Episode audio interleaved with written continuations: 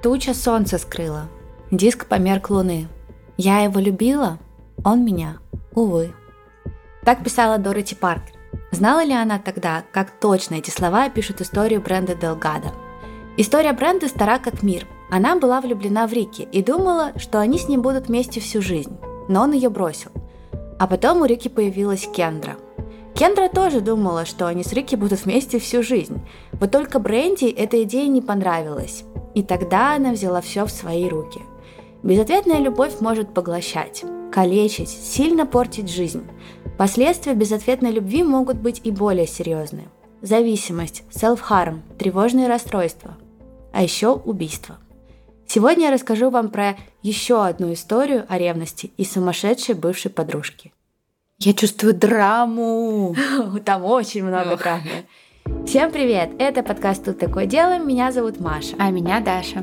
Мы напоминаем вам, что наш подкаст выпускается исключительно в развлекательных целях и предназначен только для лиц старше 18 лет.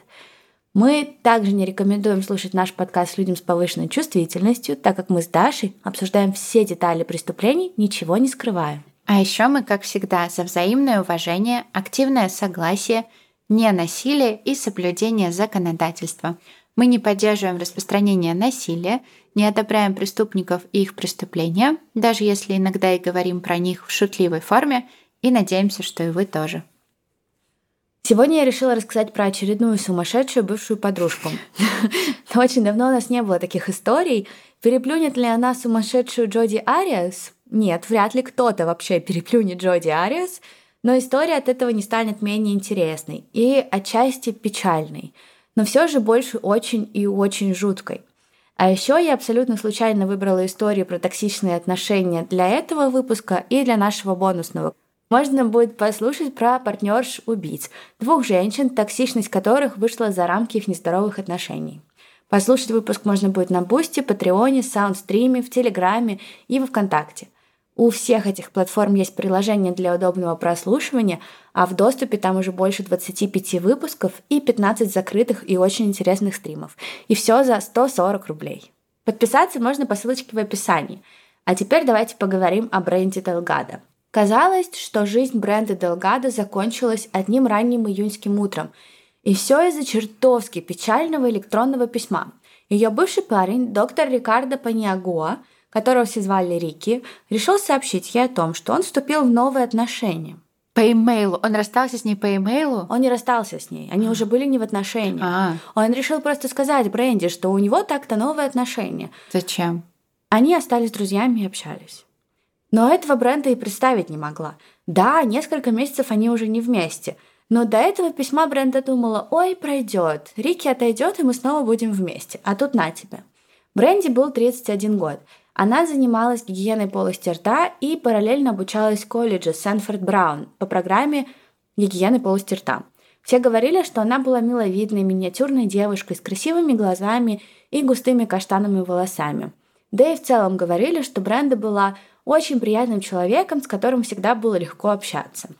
Рики был 38-летним уроженцем Калифорнии и выпускником престижной медицинской школы Стэнфорда. В Даллас он приехал в 2011 году, так как поступил в ординатуру по дерматологии в Юго-Западном медицинском центре Техасского университета. Он был стройным, зачесывал свои короткие черные волосы вверх, и все вокруг говорили, что он похож на Дэвида Швимера, актера, сыгравшего Росса в сериале «Друзья». Рики был тихим, задумчивым и очень воспитанным человеком с непревзойденными манерами. Я когда вот так описываю героев истории, я представляю, что какой-то фанфик пишу. А я что какой-то романтичный роман, знаешь, такой. То есть он был такой красавчик-доктор, и да. в него влюблялись все медсестрички. Да, все вообще в него влюблялись. Mm-hmm. Он переехал, и всего через год, в 2012 году, он встретил Бренду. И следующие два с половиной года они были неразлучны. Казалось, все шло просто прекрасно, до тех пор, пока все не стало плохо. Так оно обычно и бывает. В 2015 году Рики сообщил Бренде о своем желании расстаться. Как он думал, им двоим пора было двигаться дальше. Они продолжили общение не постоянно, они просто относились друг к другу с уважением. Для Рики, очевидно, это ничего не значило. У меня всегда был вопрос к вот этому двигаться дальше, типа куда? Куда ты двинешься? Что ты будешь делать? Но они переросли друг друга. Но обычно, когда вот эта причина, нам надо двигаться дальше. Кто-то уже в новых отношениях, кто-то уже двинулся дальше. Нет, он не изменял ей. Он ей не ну изменял. нет, не изменял, но уже был кто-то на примете, с кем он хотел бы двинуться дальше. Куда дальше? Ну вот туда дальше. Ну, я не знаю про это. Мне кажется, нет. Мне кажется, он просто решил с ней расстаться. Ну ладно. Но Бренда думала, что окей, мы расстанемся, но у нас все равно есть шанс что-то изменить. Оказалось, нет. И вот через пару месяцев после расставания Бренда читает это душераздирающее письмо, в котором ее бывший, но все еще любимый Рики очень вежливо рассказывает ей о своих новых отношениях и о том, что у него все хорошо. Новую девушку звали Кендра Хэтчер – она была 35-летним детским стоматологом и жила в роскошном высотном доме в одном из самых роскошных районов Далласа. Ее жизнь казалась идеальной. И сама Кендра была похожа на модель. Идеальные белые зубы, высокие скулы, зеленые глаза, густые волосы цвета вороного крыла, идеальное жилье, работа. И вот теперь еще и мужчина, влюбленный в нее по уши. Ты точно какой-то фанфик нам сейчас читаешь. Да и Кендра тоже, влюбленная по уши. Кендра была правда очарована Рики.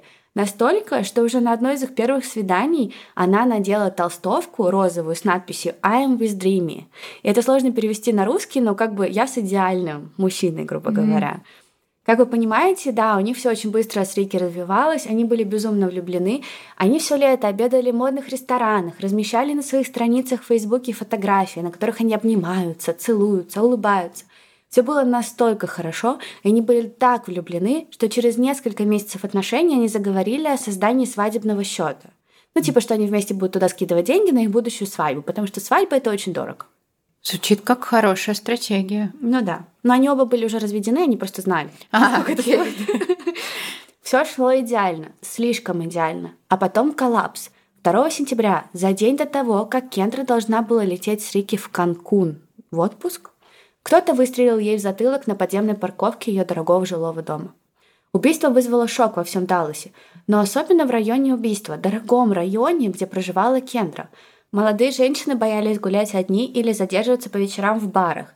Люди, которые знали Кендру, собирались у дома с цветами, свечами и плакатами и всем рассказывали, какой Кендра была доброй и удивительной.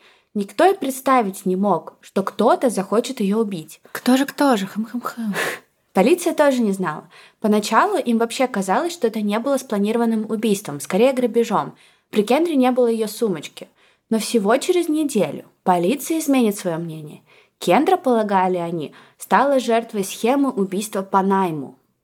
Схемы организованы никем иным, как сюрприз бывшей девушкой Рики, Бренда Дельгада. По их мнению, Бренда преследовала Рики. Читала его сообщения и электронные письма, следила за ним по всему городу. А когда она узнала про Кендру, у нее снесло крышу, и она наняла людей, которые могли бы ее убить. Как только новость о том, что Бренда может быть причастна к убийству Кендры, стала публичной, с ней, конечно же, захотели поговорить. Журналисты, продюсеры, телевизионные шоу о преступлениях – все помчались в Техас в попытках стать первыми, кто поговорит с Брендой. Вот только Бренды нигде не было. Бренда испарилась.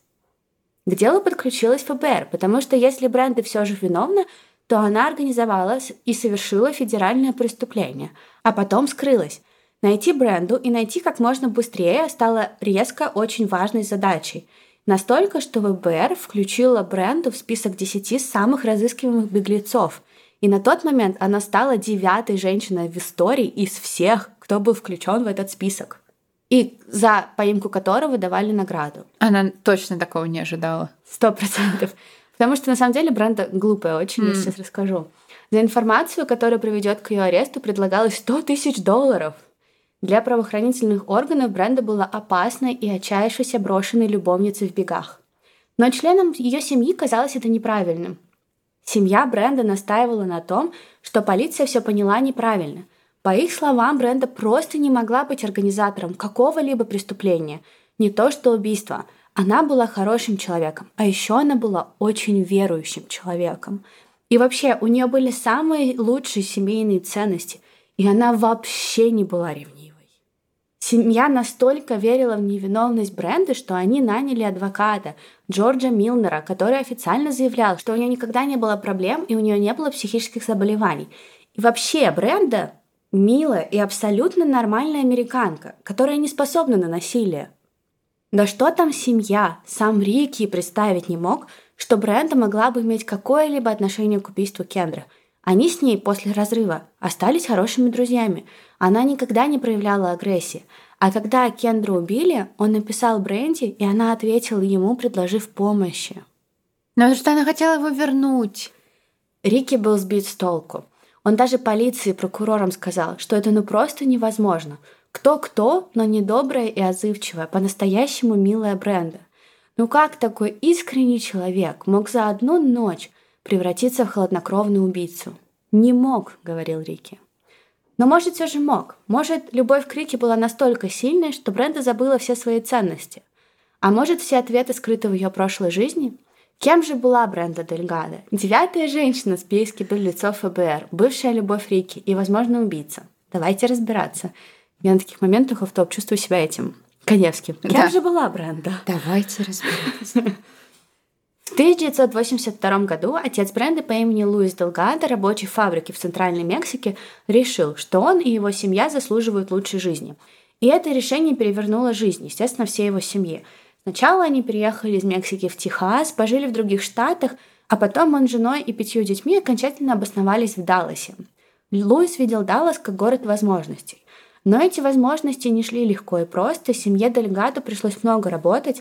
Они жили в скромном доме в районе достаточно бедном, в районе семей с низким доходом на востоке города. Луис работал на стройке, Мария, его жена, работала на почте, а по выходным она прибиралась в домах. Бренда была их вторым ребенком и единственной дочерью. И с детства она видела, как много и тяжело работают ее родители, это зарождало в ней решимость добиться чего-то в своей жизни хорошего. С ранних лет она помогала по дому, она присматривала за братьями, была отличницей в школе и любимицей всех учителей. А в средней школе Бренда еще устроилась на две подработки – цветочный магазин и официанткой. То есть она была очень такой старательной девочкой. Бренда закончила среднюю школу в 2000 году. Она сразу же заговорила о поступлении в колледж и в медицинскую школу. Ее мечтой было стать стоматологом. Но время шло, и как-то это отодвигалось на второй план. У ее родителей не было денег на оплату ее обучения. Бренда не могла позволить себе столько долгов.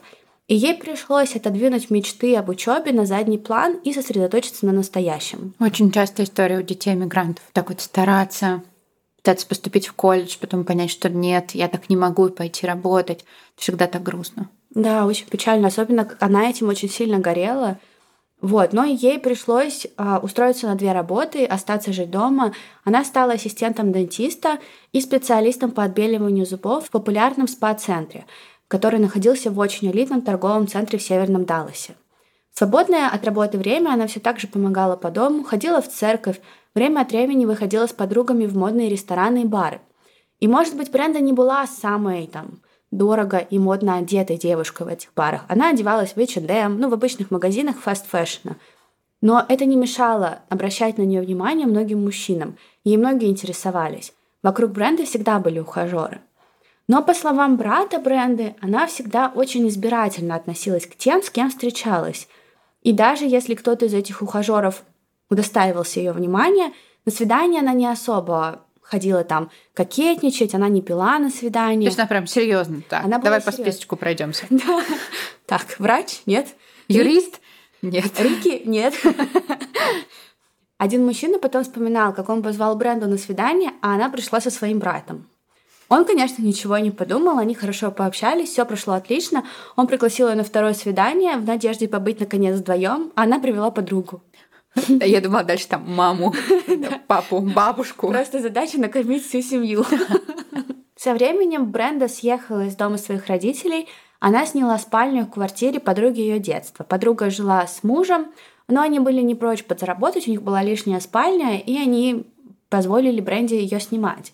Район это был все еще не элитный, не то, о чем всегда мечтала Бренда, но она свои мечты не забывала, и время от времени она продолжала выходить там в модные места с подружками, тусоваться.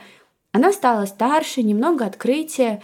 Не то чтобы она стала позволять больше, но она и не отказывалась от мысли как-то начать более активные поиски в своей второй половинке. И она присоединилась к паре приложений для знакомств, стала переписываться с разными парнями, И вот однажды, казалось, познакомилась с идеальным мужчиной, с Рикардо Пиньягуа, или, как все его называли, с Рики. Рики был для бренда идеальным. Прилежный, воспитанный, очень образованный, еще и врач. Рики постоянно занимался какими-то исследованиями, писал научные статьи на серьезные темы, например, селективное ингибирование тирозинкиназы мизилатом и матиниба для лечения аутоиммунного артрита. Очень секси. И я даже не, не знаю, перевела ли я это правильно. И я не поняла практически ни одно слово из этого. Но ей очень понравилось. Бренда была в восторге. Красивый умный врач, совершенно не болтливый, и, как описывала его семья бренды, мягко говоря, интроверт.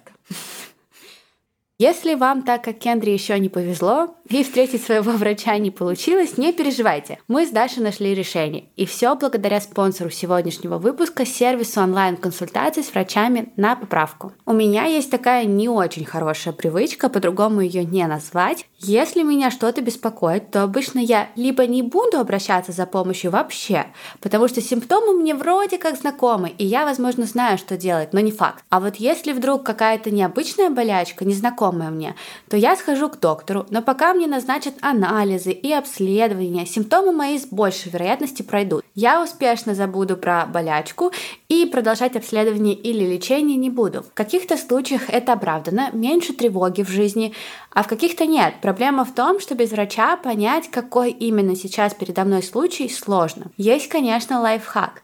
Я думаю, не одна так поступаю. Чтобы не ходить по пустякам в больнице, можно получить рекомендации, что и чем лечить в аптеке. В сентябре я подхватила вирус, который поначалу не был чем-то серьезным. К врачу я не пошла, вот только потом этот вирус перерос в ангину. Поняла я это только на третий или четвертый день, а первые пару дней ходила в разные аптеки, умоляла их мне помочь, пыталась им описать мои симптомы, которые они не понимали. Я получала совершенно разные советы и потратила много денег впустую. Так что не повторяйте моих ошибок.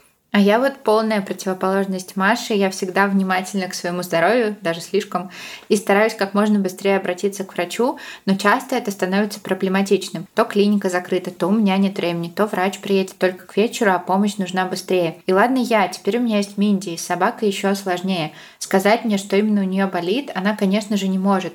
А я угадать, насколько это серьезный вопрос, не могу и от этого переживаю. Мы часто уезжаем за город, и ближайшая клиника от нас в часе езды на машине, и как ответственный родитель я постоянно думаю про то, как мне поступить, если что-то случится. Наш сегодняшний спонсор, сервис онлайн-консультаций с компетентными врачами на поправку, как раз помогает быстро получить профессиональный совет по здоровью для всей семьи. В приложении можно круглосуточно проконсультироваться с врачами в чате.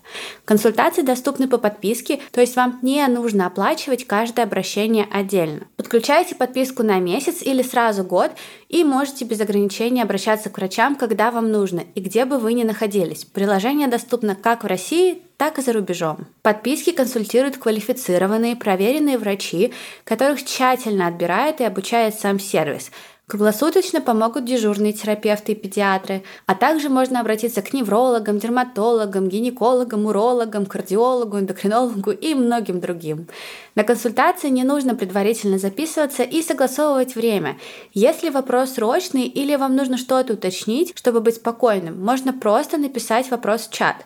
Диалогу быстро подключится врач и проконсультирует вас. Объяснит, как снять симптомы, необходим ли очный визит в клинику, какие анализы могут потребоваться, а если анализы у вас уже есть, Врачи помогут с их расшифровкой и дальнейшими этапами лечения. Да, онлайн не альтернатива очному лечению, и ни один врач, конечно, не сможет вылечить от всех болезней по телефону.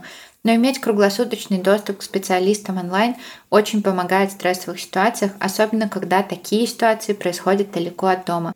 Мы знаем, многие из вас релацировались в другие страны, где получить доступ к медицинской помощи сложнее. Остро стоит вопрос медицинской помощи с животными, вы сталкиваетесь со стоимостью приема, языковыми барьерами, да и просто доступностью клиники, и здесь онлайн может быть очень хорошим вариантом. Для всех наших слушателей, кто решит попробовать формат, на поправку дарит скидку 25% на первый месяц подписки по промокоду «Дело» капсулы на латинице. Но от себя рекомендуем оформить сразу подписку на год. Это гораздо выгоднее и удобнее. Можно целый год быть спокойными, что если вдруг что, на связи есть компетентные врачи. Тем более на годовую подписку у нас также есть скидка, целых 60%. Действует она до конца ноября по промокоду «Дело 60». Есть противопоказания, необходимо проконсультироваться со специалистом. Всю информацию о промокодах и сервисе мы, как всегда, оставим в описании выпуска. А теперь вернемся к истории. Бренда даже не смутило то, что Рейки находился на завершающих стадиях развода. Он уже не жил со своей почти бывшей женой, совсем недавно переехал в Даллас, потому что проходил там ординатуру. Ей это даже понравилось. Оказалось, Рики только недавно зарегистрировался на сайте знакомств, и тут она. Прям как в сказке. Судьба. Да. И стоит ли говорить вам о том, что для бренда Рики был находкой? Амбициозный доктор медицины, красавец, не плейбой. Бренда была в нем максимально заинтересована, и не она одна. Рики заметила ее тоже. Среди всех женщин, с которыми он познакомился, было в бренде что-то такое, что его заинтриговало. Перчинка такая. Да.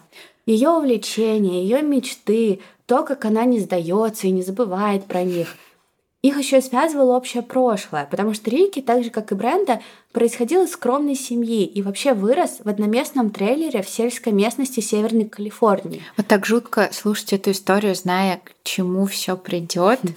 Да. Вот это вот то, что она настойчиво не забывает о своих целях и мечтах. Ой. Ой, и можно сойти с ума из-за мужчины. Да.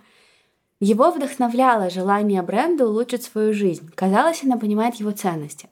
И они довольно быстро договорились о первом свидании и вдвоем пошли на концерт Дженнифер Лопес. Вау! Это было бы для меня просто победой. Я это бы сразу супер. влюбилась. Это еще и дорого. Я представляю, как он все это организовывал. И наверняка ему не так, что больше сильно нравилась Дженнифер Лопес. Но. Но я бы тут же была сражена на повал. А Меладзе? Маша, надо пригласить на концерт Меладзе. Я была. Ну ладно. Этот концерт, дорогущая, естественно, история показалась Бренди знаком. Рике не все равно. Рики запланировал сам просто идеальное первое свидание. И после этого у них все как-то завертелось. Любовный конфетный период, Бренда была на седьмом небе. Казалось, ничего не может его испортить. Вот только обычно у жизни другие планы. Всего через три месяца после знакомства с Рики подруга детства Бренды и ее муж попросили Бренду съехать из квартиры – Куда ей было идти? У нее не было денег на отдельную квартиру. Настроения у нее не было, это мягко еще сказать, и она пошла к своему мужчине, Рике, серьезным вопросом. Да, мы встречаемся всего три месяца. Но, может быть, ты будешь не против, если я немного поживу у тебя какое-то время, пока ищу себе место? Рики был не против. И он вообще был очень даже за. И он предложил Бренди просто к нему переехать. Через три месяца. Это серьезно. И он только вышел из развода. После этого Бренда думала, что с Рики ей никакие трудности не страшны. Он еще и жил в стильном доме прямо в центре города. Это была ее мечта. Вот так быстро они стали жить вместе. Все ну, было она все такая замуж. Замуж, замуж. Да, она была готова. Рики стал первым парнем, которого Бренда привела в дом к своим родителям и представила его как своего парня.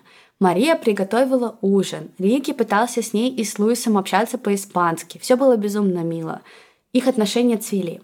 В апреле 2013 года Бренда опубликовала на своей странице Facebook запись с поздравлениями для Рики. У того был день рождения. Она написала «С днем рождения! Самый удивительный и умный человек, которого я знаю. Рики, вместе мы разделили столько счастья. Ты лучший мой друг. Я люблю тебя всем сердцем и не представляю жизни без тебя». Очень милая подпись. За бренду можно было порадоваться. Все в отношениях было хорошо. Но опять же, это жизнь.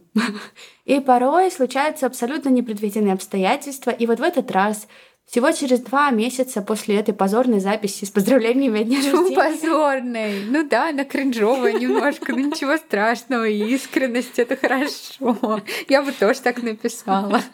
Не надо, я тебе не дам так сделать. Почему? Ну это плохо, не надо. Потому что это знак, видишь, у бренда тоже. В общем, через два месяца после этой записи бренда забеременела.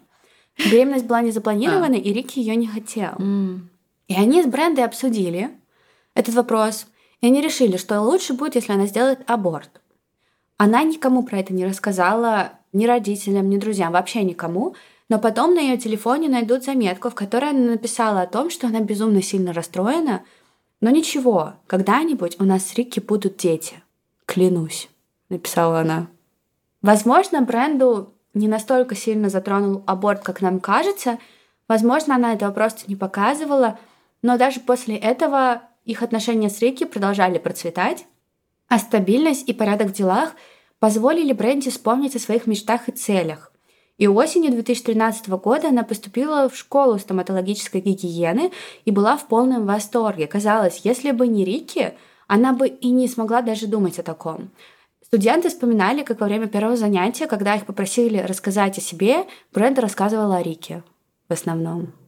Ну вот это, это жутко, это уже правда крипово. Ну, то есть она просто слилась. Да, ним. растворилась. Да. И я сейчас рассказываю эту историю, у меня такое чувство, что мы с тобой просто на кухне сплетничаем. Да, реально. а вот моя подружка, ты представляешь? И она просто написала на Фейсбуке. Да, и она только и говорила, что о нем, а о себе вообще ни слова. Правда, мне кажется, мы уже такое обсуждали, у меня жесткое дежавю. Я за нее очень сильно переживаю. К началу 2014 года Рики подарил Бренди кольцо обещания. Я не знаю, что это что такое. Это не помолвочное кольцо, но всем почему-то казалось, что брак на горизонте. Подготовительное. Ну да, типа, я обещаю тебе, что когда-нибудь, ага. непонятно когда, может быть, я сделаю тебе предложение. Еще больше колец. Мне просто интересно, как он его даже ей подарил. Вот, это кольцо обещания о том, что, может быть, когда-нибудь я сделаю тебе предложение. Но это показатель намерения. Ну да. Мне бы, честно говоря, этого хватило. Так окей, давай вот так вот останемся еще пять лет. Бренди этого не хватило, но все говорили, что брак на горизонте. Все было серьезно, все это видели. Бренда даже съездила с Рики в Мексику познакомить его со своими родственниками mm. в Мексике. А еще она устроилась работать ассистентом дантиста в выходные дни, чтобы помочь ему с оплатой за новую двухкомнатную квартиру, в которой, кстати, приходила за деньги убираться ее мама. Не знаю, это странно. Да, это странно. В общем, порядок был во всем. А потом резко все стало плохо. В июле 2014 года Бренда пришла в класс в слезах. Они с Рики расстались, и он попросил ее съехать из его квартиры. Что стало причиной раскола, неясно. Может быть, Рики испугался ответственности, но ему было почти 38 лет. Может быть, Рики был не готов так быстро после развода вступать в новый брак. Может быть, причина была какая-то другая. Бренда не хотела о ней говорить. Что бы это ни было, она очень плохо справлялась с расставанием, и мы можем предположить о том, что это Рики был инициатором расставания. А мы знаем, почему они расстались? В этот раз нет. Ага, ага в этот раз. Это был первый ага, раз. Окей. Да, но у Бренды было все плохо, она не была внимательна на работе, у нее упали оценки. Она вообще отказалась от дальнейшего обучения, потому что просто разваливалась. В общем, Бренда страдала не на шутку. А Рики Рики двигался дальше. У него все было супер. Он работал, учился, жил. В сентябре, через два месяца после расставания, он чувствовал себя просто прекрасно и записался на уроки сальсы в танцевальную студию. Окей. Okay. Рике очень нравилось ходить на эти уроки. Во время занятий женщины и мужчины танцевали вместе несколько минут, а потом менялись партнерами. Типа как на бачате мне рассказывали, ага. такое происходит. И вот в один из вечеров Рики приходит на занятия, и угадайте, кого он видит в другом углу комнаты? Бренду. Она выследила его. Он не рассказывал Бренди про этот класс. Mm-hmm. Я, если честно, не смогла найти точную информацию, но мне кажется, что после первого расставания они не общались, потому что Бренди было очень плохо. Естественно, она про это не знала. Они вообще как бы ни о чем не говорили. Появление Бренды на занятиях сальсы казалось сюрпризом, совпадением. Но Рики подумал, ну ладно, это так случайно произошло. Начался класс, Рики танцевал то с одной, то с другой девушкой, а потом перед ним оказалась Бренда. Один танец и все, прежняя химия, все, что было между ними до этого, вернулось с ревом. Рики был сражен на повал, да и Бренда не отставала. И он вспоминал, мы вновь представили в своих жизнях друг друга, и нам это понравилось мы решили дать нашим отношениям еще один шанс. Да, он тоже кринжовый. Ну, ему 38 лет почти. На этот раз они решили не торопиться и не съезжаться сразу. Или тут скорее Рики мне предложил Бренди да. приезжать к нему. Бренда, мне кажется, была готова на все. Вообще, да. Но он помог ей с расходами на съем своей однокомнатной квартирки недалеко от центра города, и он подключил ее на свой тарифный план телефонный. Это серьезно. Он оплачивал ее сотовую связь. Но в целом отношения развивались хорошо, даже очень. За несколько месяцев все вернулось на круги своя, и снова все заговорили о браке. На этот раз даже серьезнее. Отец Бренды даже решил поговорить с Рики о его намерениях по отношению к Бренде, и Рики ответил, что у него благие намерения.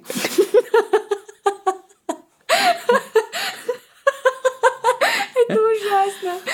Жесть, я просто представляю этот разговор, такой неловкий. Ты просто смотришь отцу в глаза и говоришь «благие». Это Ты такой, чего? Что это значит? Ты замуж ее возьмешь или нет? Это безумно странно, но они продолжали встречаться и все продолжали говорить про брак. Но чем больше проходило времени, тем сложнее Рике было избавиться от мысли, которая у него недавно появилась, что у них как-то с брендом не очень. Ну, какие-то сомнения по поводу их отношений появились. Он как-то вот чувствовал, он не чувствовал вайбов, как бы сейчас сказали. Благих намерений. Они испарялись. Не имел больше, да, все. Он их не испытывал. Да, и, в общем, он какое-то время вынашивал, вынашивал эту мысль. Ну, знаешь, когда тебе кажется, что вроде все нормально, но что-то вот не так, не сидит со мной это там вот правильно. И он в феврале 2015 года предлагает Бренде снова расстаться. Как потом говорила мама Бренды, он объявил, что у него есть некоторые проблемы в жизни, и ему нужно о них позаботиться, и он не видит себя сейчас в отношениях. Ну, это вот супер дурацкие причины человека, который не может прямо сказать, Кажется, я не вижу тебя в своей жизни.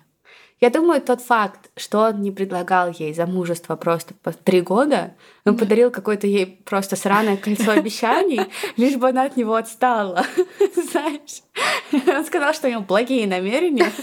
Ну, как бы, это все три года этим он говорил, что он не возьмет ее замуж. Но ей это сложно, ей сложно это увидеть. Ну да, ну да. Но в этот раз после расставания они решили остаться друзьями. Мол, мы будем платоническими друзьями, у нас ничего не будет. Просто периодически они писали друг другу, узнать, как у другого дела. А примерно раз в неделю во время пробежки Рики случайно встречал Бренту на пробежке. Он думал, ну ладно, это случайность, она любит ходить в этот парк, вот только она жила больше, чем в шести километрах от его квартиры. Она приезжала, чтобы побегать, или бежала так долго? Или, прикинь, просто ходила туда-сюда, пока не найдет ему. Все прям как занятием сальсы. Бренда случайно появлялась в парке. Потом Рики начал встречаться с медсестрой по имени Мирланд. И один раз, когда они заканчивали ужин в каком-то кафе, на входе он встретил Бренду. Еще одно совпадение, надо же! Но Дала же такой маленький город. Вообще нет. Но Бренда сделала вид, что это все было случайно, спросила, как у Рики дела, даже особо не мешала им с девушкой, и они просто разошлись.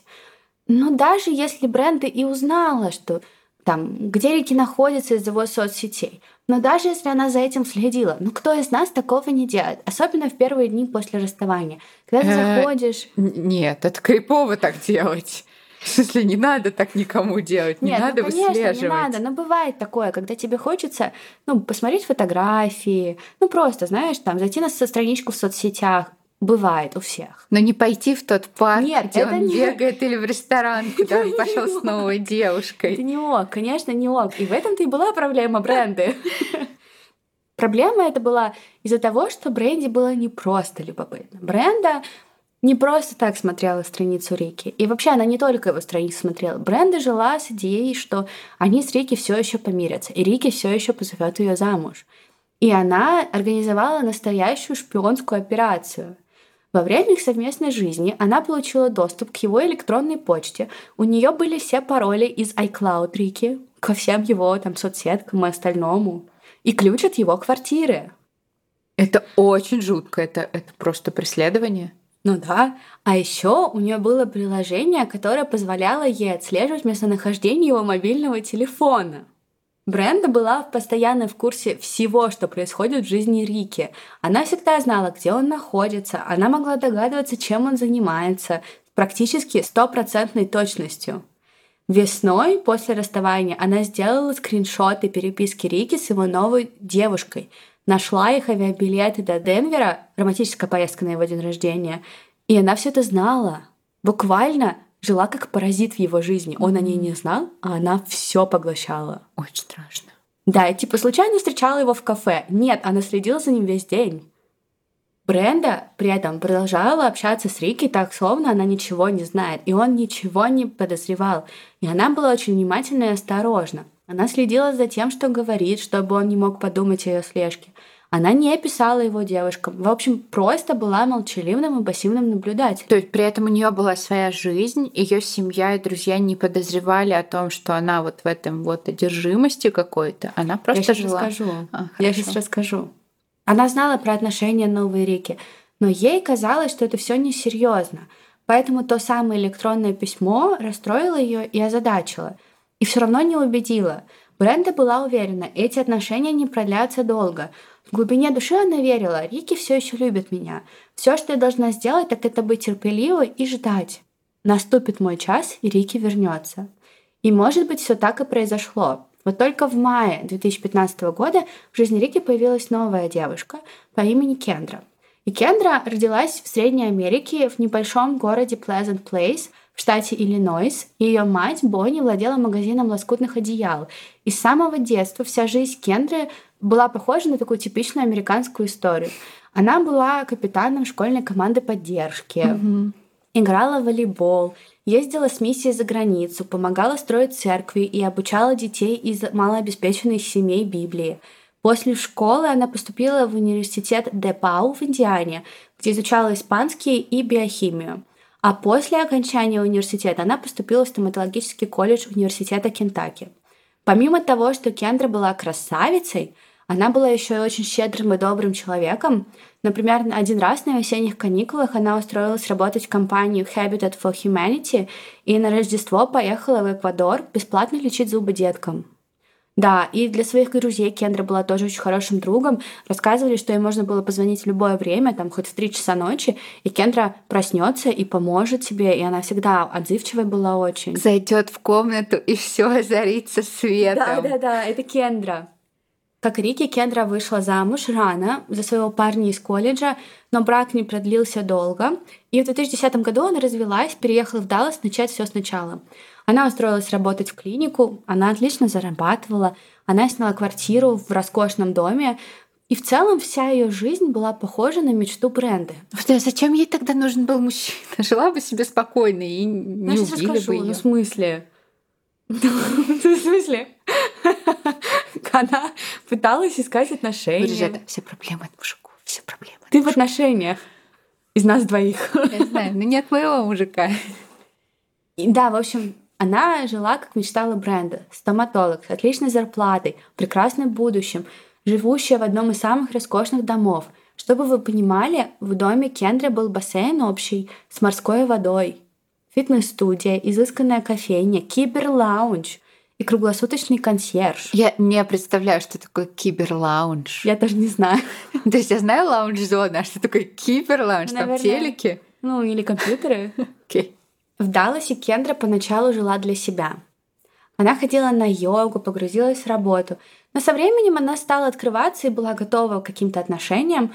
Мужчины, говорят, двояко на нее реагировали, потому что она была очень красивой, уверенной, твердо стояла на ногах, много зарабатывала. И многие чувствовали себя не совсем уверенно рядом с ней, но не Рики. И Рики Кендру сразу заинтриговал, как только она увидела его профиль в Тиндере.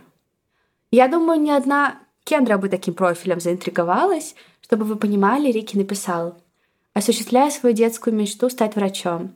Счастлив и нахожусь в прекрасном месте в жизни. Люблю бегать, открывать новые места и открывать дверь машины на первом свидании». Скучно. Ему 38 лет. Да, точно, я постоянно забываю. Окей, для 38 нормально, отлично. 24 мая они встретились за ужином в стильном ресторане в центре города.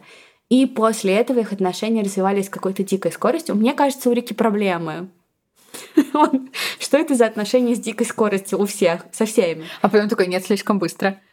Но их это устраивало. Нет, его устраивало в этот раз все. У них с Кендрой совпали ценности, интересы. Им было супер комфортно. В июне Рики написал Бренди письмо. В нем он написал о том, что все, у него новая девушка, все хорошо, он просто ставит бренду в известность, он не упомянул имени Кендри, ничего Бренди не рассказал, а она вообще никаких вопросов не задала, она так все знала. Она уже все знала. Она поздравила его в ответ, написала, ну, давай все равно поддерживать дружеские отношения, я бы хотела быть в контакте. И потом тихо продолжила наблюдать за их отношениями по секрету. Рики все еще ничего не подозревал. Он встречался с Кендрой, иногда общался с Брендой. В июле у него сломалась машина, и Бренда договорилась с одним из своих друзей, что тот починит Рики машину. Она подвезла Рики на работу, а после работы отвезла Рики обратно за его машиной. Очень старалась. Очень. Но вела себя абсолютно нормально. Она даже не говорила про его отношения с ним, не говорила о его новой девушке. Она просто сказала, я всегда рада помочь. Типа, в другой раз, в любой раз обращайся. Она очень хорошо притворялась. Да, но когда она вернулась домой, она, конечно же, радостна не была. Три года своей жизни она отдала Рике. Она жила с ним, ухаживала за ним, носила его чертовое кольцо обещаний, публично писала своей любви к нему, она сделала аборт за него. А теперь что? Теперь ее заменила настоящая американская красавица, у которой было все, о чем мечтала Бренда, которая была всем, чем Бренда не могла быть. И вот так она и сидела, одна в своей квартире, листая личные сообщения Рики, изучая в Facebook страницу Кендры, запоминая все мелочи. Через соцсети она узнала про их поездки. То они съездят в Калифорнию, то на курорт недалеко от Остина. И она смотрела на их фотографии и думала, хм, а Рики со мной ни в одни поездки не ездил, только в Мексику познакомиться с моей семьей. Рики никогда в наши отношения так не вкладывался. От этого было больнее. Но как будто, чтобы сделать себе еще хуже, Бренда делала скрины экрана и сохраняла их. Порой она думала, что да, наверное, все же пора отпустить Рики. И вроде как она пыталась, но не особо. Однажды она сходила на ужин с Робертом Менендесом, продавцом автомобилей, и весь ужин она ему рассказывала про Рики и его новую девушку. И Роберто такой, блин, когда это уже закончится? А после ужина она попросила Роберта отвезти ее навестить друга. Они подъехали к дому Рики, и там они сидели просто у здания, и Бренда постоянно высматривала кого-то в лобовое стекло. И Роберто сидел просто. Топ-1 самых ужасных свиданий в его да. жизни. Но он надеялся, что они хотя бы поцелуются, а она в окно смотрела. Ужасно. А еще она сходила на ужин с Милтоном Мартинесом. Он учился в средней школе с Брендой. Она принципиально выбирала, да, только мексиканцев, испанцев? Ну, я думаю, они просто жили в районе, где было в основном так преимущественно семьи мексиканские. Mm. Вот. Но она знала Милтона со средней школы еще. А. И с ним она тоже говорила только о Рике и Кендре. И Милтону это вообще не нравилось, а потом он вообще выпал.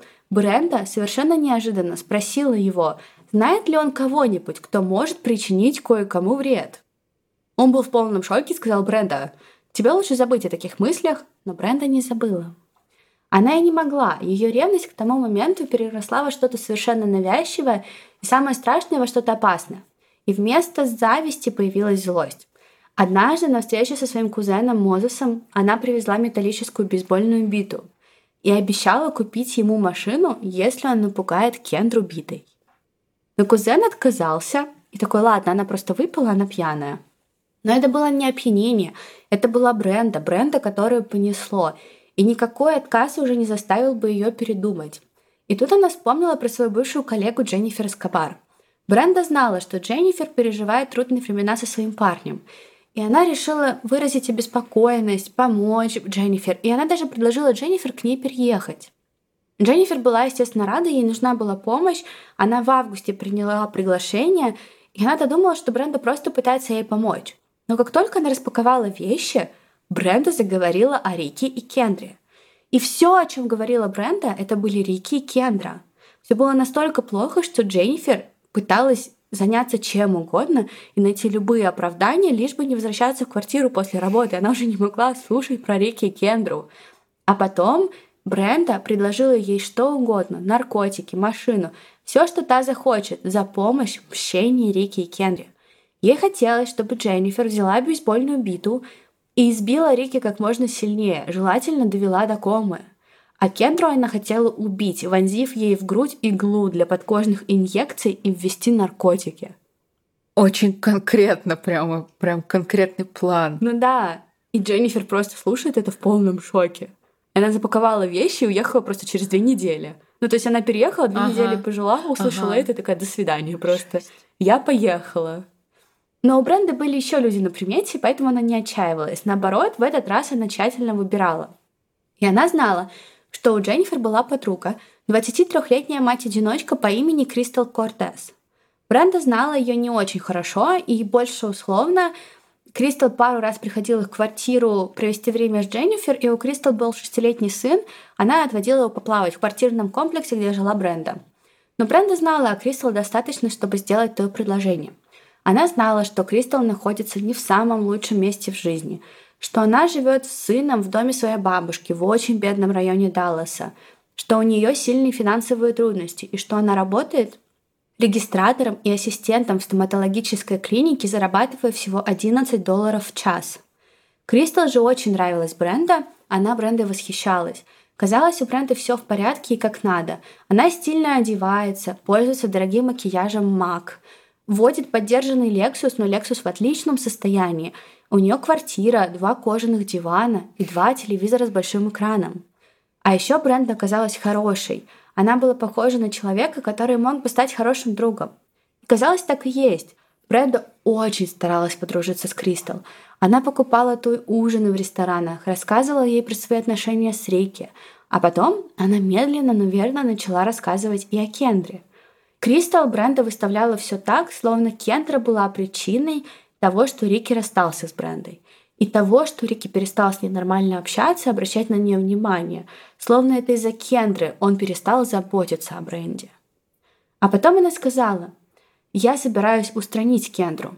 Я больше не могу с этим мириться». И Кристал сначала не поняла, а потом как поняла.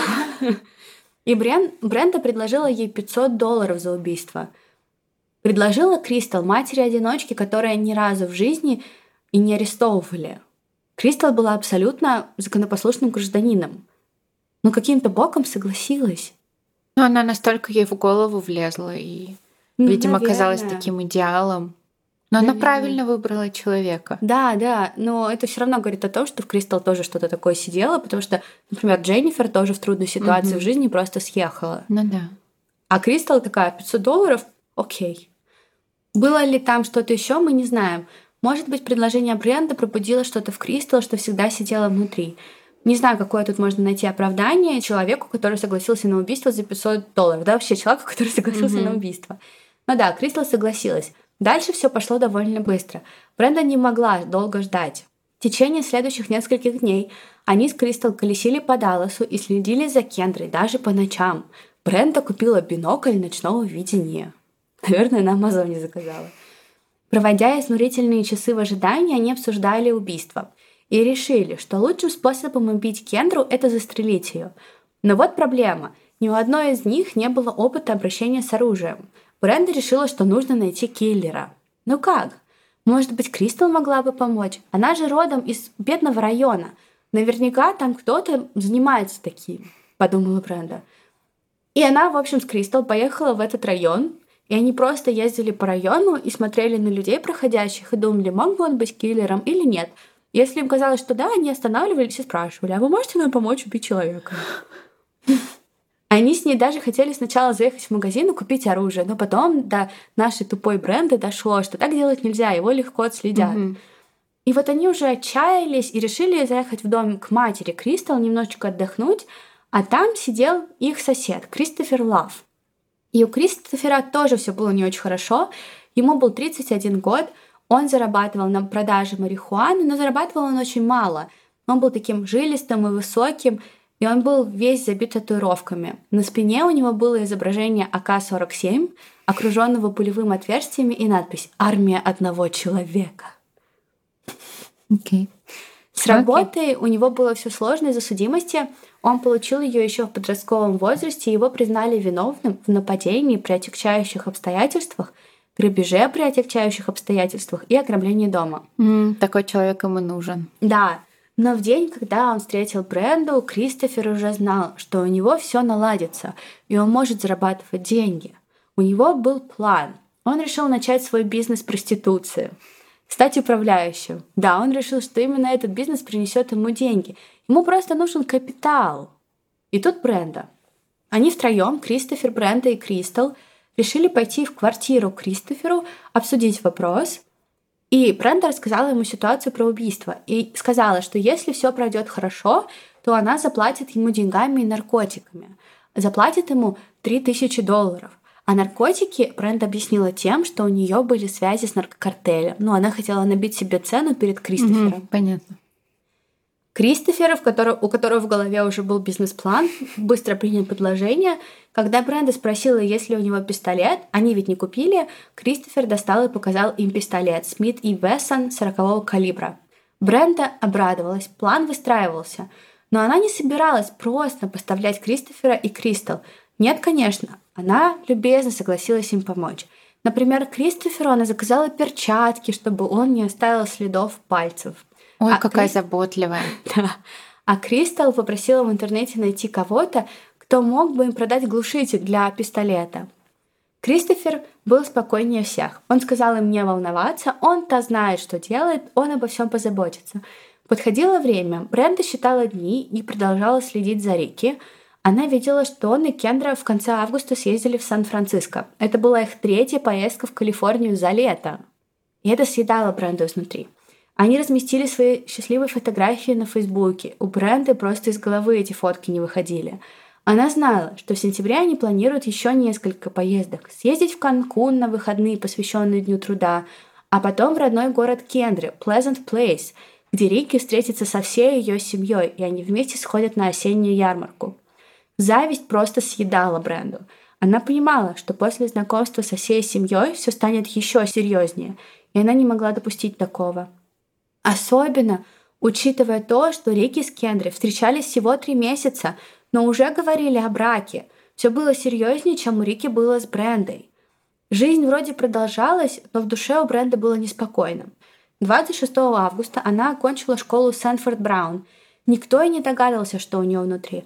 Она позировала, фотографировалась с друзьями, улыбалась во все 32. Ее семья поздравила ее цветами, они устроили ужин. И Бренда выглядела совершенно счастливой, рассказывала о своих планах на будущее. Рики ее тоже поздравил. СМС-кой он пожелал ей удачи перед выпускными экзаменами.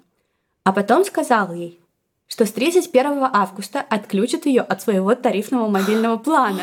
Все, вот знаешь, это обычно такая мелочь, последняя капля. Да, он написал, что ему предложили должность недалеко от Сакрамента, и он решил переехать в октябре. И спросил, может, Бренда знает кого-то, кто мог бы купить часть мебели в его квартире. Для Бренды поверх всех новостей о Кендре эта новость была как удар под дых. Рики полностью исключает ее из своей жизни. Он готовится начать новую жизнь за почти две тысячи миль от дома. Кендра будет с Рики, не Бренда. Поэтому Бренда решила действовать. Она запланировала убийство на 2 сентября – за день до отъезда Кендры и Рики в Канкун. Естественно, специально, она просто не могла уже ждать. И мне кажется, ей доставляло особое удовольствие то, что она испортит им поездку.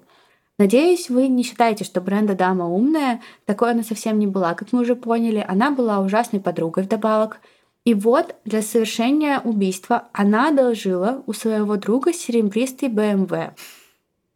Она взяла у друга машину, на которой ее подруга Кристал отвезет Кристофера убивать. О, боже.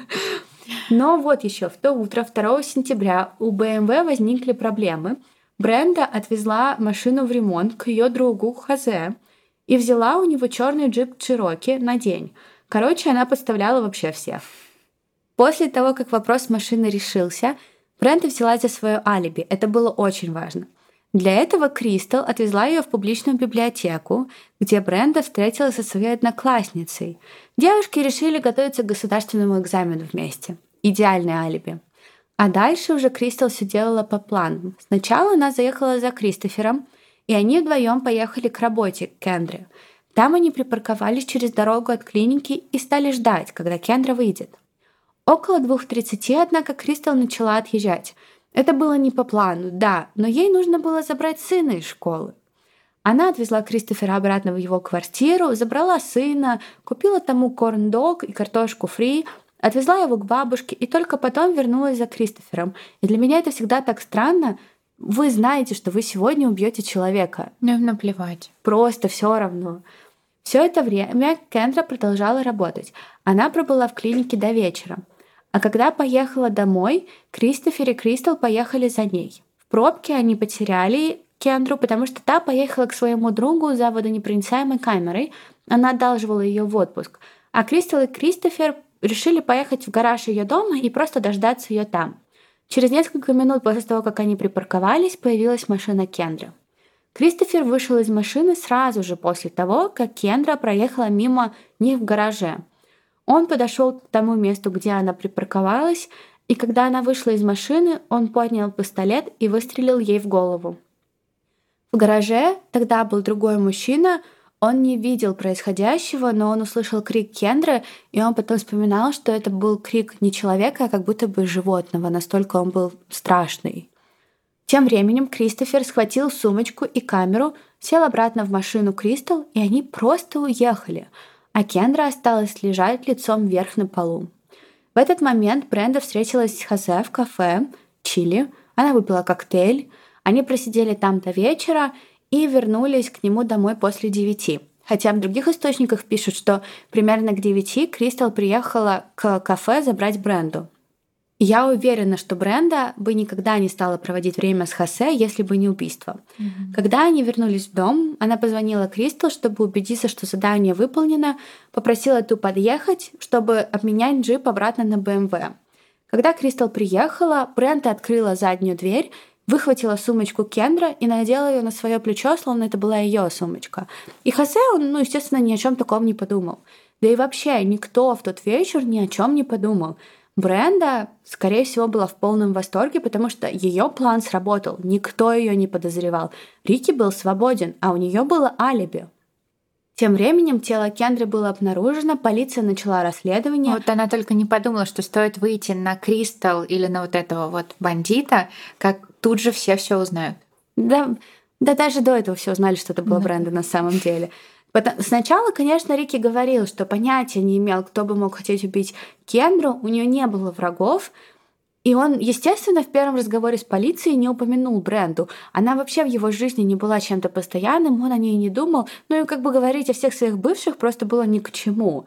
Наоборот, Рики после разговора с полицией искал поддержки и как-то на автомате написал Бренди.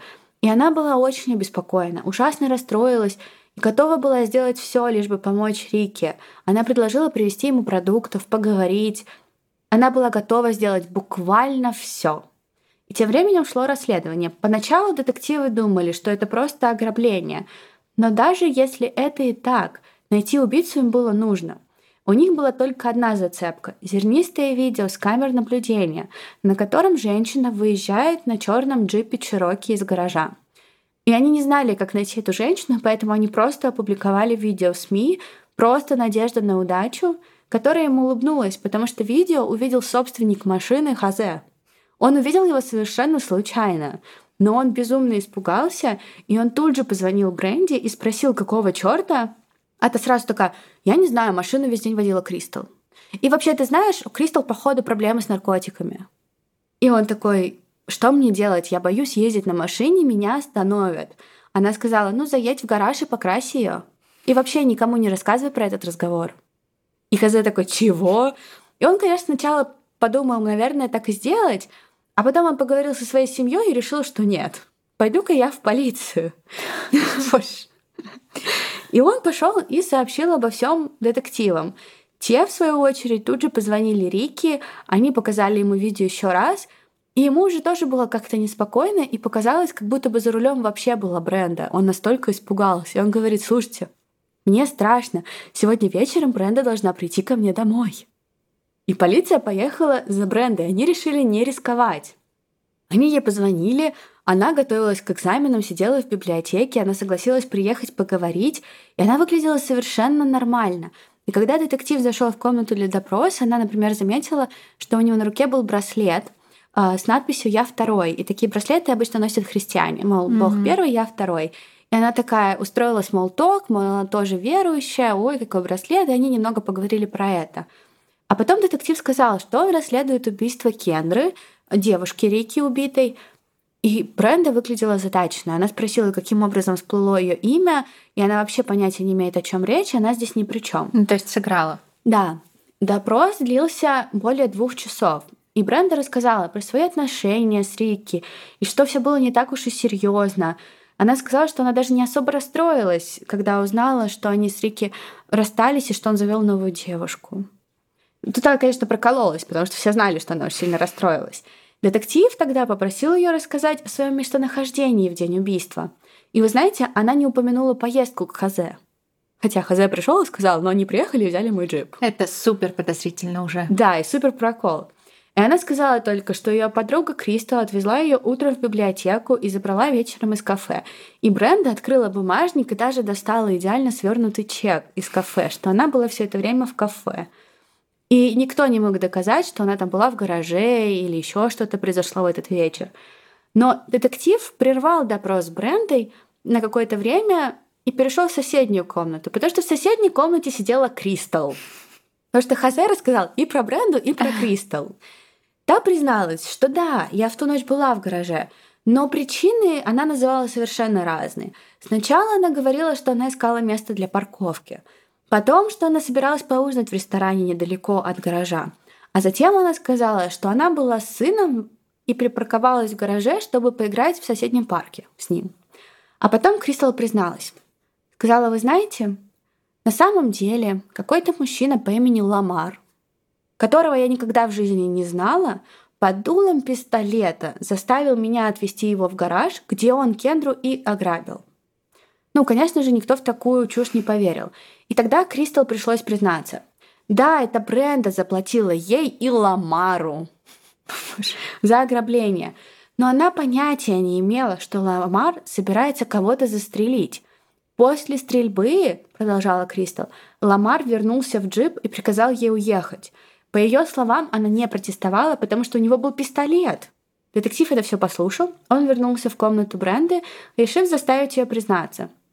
И он решил ей не там, не протестовать, не давить на нее, как бы это произошло на таком типичном полицейском допросе. Он решил говорить с ней нежным голосом, как отец, который разговаривает с дочерью, которая совершила ошибку. О боже, я бы разрыдалась просто. И знаешь, что он говорил? Он такие вещи говорил, я бы тоже плакала. Он говорил, мне разбивали сердце раньше, и я знаю, каково это. Я понимаю, каково это — хотеть того, чего ты не можешь иметь. И я знаю, каково это — хотеть чего-то настолько сильно, что ради этого готов на все. У меня просто мурашки. Все убийство вращается вокруг тебя. И произошло оно из-за того, что ты хотела то, чего не могла иметь. Ты не могла вернуть его, пока она была жива. И я думаю, ты ненавидела тот факт, что ты была недостаточно хороша для Рики. Может быть, ему не нравилось, как ты выглядишь. Возможно, ему больше не хотелось встречаться со стоматологом-гигиенистом, и ему нужен был дантист. Возможно... Мне тоже что-то пошло. Возможно, ему не нравилось, что твои родители не богаты. Он просто обсирает ее. Так я тебя понимаю. Возможно, ему не нужна была девушка из бедного района. Возможно, его стандарты были для тебя слишком высоки. Мы не знаем, по какой причине ты, ты была недостаточно хороша для него. Ну да, окей, все правильно. Так в смысле отцы разговаривают порой. И эту таблетку трудно проглотить, очень трудно. Трудно посмотреть в зеркало и спросить у себя, что у нее было такого, чего не было у меня. А потом он сказал, я не думаю, что ты плохой человек, но тебя растоптали, тебе причинили боль, и у тебя закончились варианты. У каждого есть момент, когда он ломается, и я думаю, именно это и произошло. И честно, Бренда может быть и дура, но она не сломалась. Хотя все думали, вот-вот и она сломается. Но она ничего не сказала. Детективы поняли, что им придется отпустить ее на какое-то время. Им не хотелось.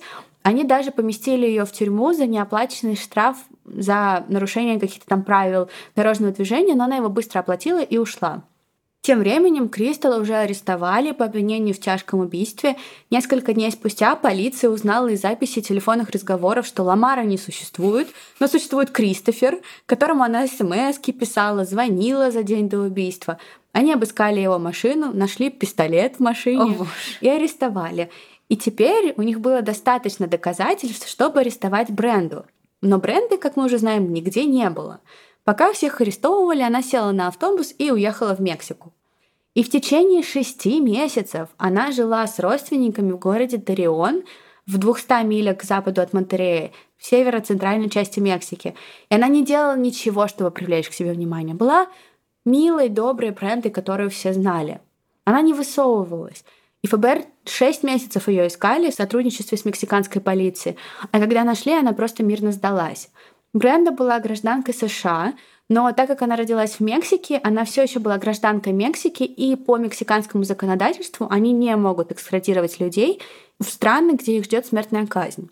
И только после того, как полиция и прокуратура пообещали, что они не будут требовать к смертную казнь в отношении Бренды, ее экстрадировали. Я не думаю, что Бренда об этом знала, когда убегала. Скорее всего, это была просто угу. удача. Паника. Да.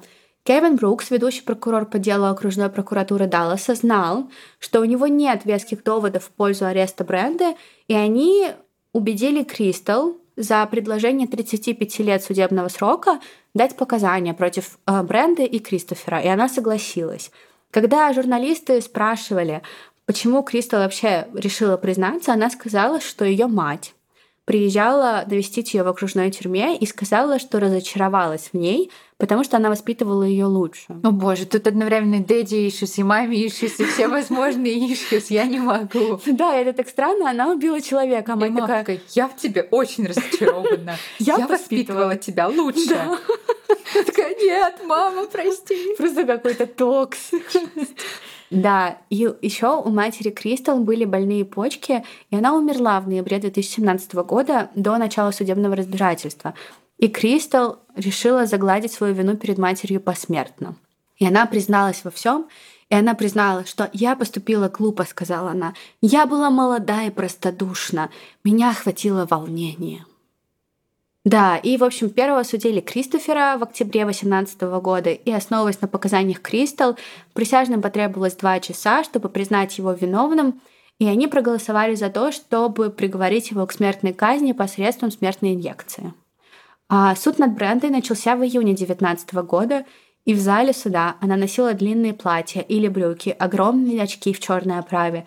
Она ни разу не обернулась — не посмотрела на семью Кендры, на свою собственную семью она не смотрела. Она не смотрела на других зрителей, на суд, ни на кого. Она не смотрела на свидетелей, которые давали показания. Но когда давать показания вышел Рики, она подняла глаза, и она их с него не сводила. Возможно, она понимала, что это последний шанс его видеть, и она просто сидела как статуя, как зомби, и смотрела только на него. Очень а он она не просто одержима. Да. А он не смотрел на нее. Единственный раз он посмотрел на нее ну, секунд 20, когда суд попросил сказать, Бренда это или нет. Он просто повернулся, так взглядом по ней прибежался и сказал, да, я отвернулся. И больше не смотрел. А она смотрела только на него. Ее приговорили к пожизненному заключению без права досрочного освобождения.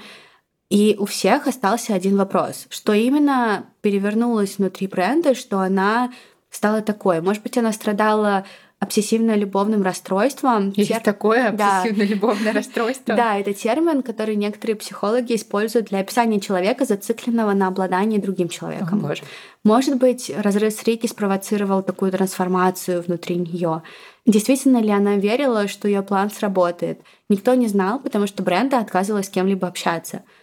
И она никогда не расскажет. И не будет. Она отказывается вообще общаться с кем-либо. Судебные приставы вывели ее из боковой двери зала суда. Она на мгновение остановилась, впервые повернулась и на всех посмотрела. Но ни на ком не остановила свой взгляд. Она искала Рики, а Рики уже не было в зале суда. Он ушел в свою новую жизнь. Ого. Да, и Бренда ушла тоже. У меня просто... Вот ты вначале сказала, что ты как будто бы фанфик рассказываешь. И я все это время думала, что я просто послушала True Crime фанфик. Вот я теперь вот такие выпуски буду так называть. Это вообще жесть. Сидеть и смотреть только на него. Это очень жутко, это страшно. Это правда обсессивно. Как обсессивное романтическое расстройство? Обсессивно-любовное расстройство. Обсессивно-любовное расстройство. Что? Надеюсь, у меня такого никогда не будет. Я тоже. Ну, то есть она была нормальной, пока она в него не влюбилась. Представляешь, какая жуть? Это страшно. Опасно все. Ты никогда не знаешь, что тебя может перевернуть. Насколько же он был богатый, хорош, интересно, что я так. Ну, неважно, насколько. Главное, что она просто в момент стала другим человеком, и это могло ну, произойти не в момент. с любым. За три года. Ну да, очень страшная история. Не влюбляйтесь вот так. Я думаю, это нельзя контролировать. Ну да, это правда. Но я думаю, что у нее просто были свои мечты, и он так идеально вписался в это все, что она связала эти недостигаемые мечты с ним, и вот это вот все стало... И отказывалась уходить от них. Да, потому что у нее было кольцо обещания. Да, все, а он кольцо не забрал. Обещание еще действует. Да, все проблемы из-за этого. а я пальчики скрестил. Это тупая шутка. Ну да, огромное спасибо хочу передать, хоть, наверное, нас передать. Наверняка нас никто не слушает. Привет, спасибо журналу Техас Мансли. Почти всю информацию этого дела я черпала там, потому что это единственная, мне кажется, полная статья, и такой насыщенный источник э, вообще в интернете других таких нет. Все другие новостные, развлекательные каналы, подкасты, остальное, все они основывались на этой статье, и я не исключение. Остальные источники можно посмотреть по ссылке.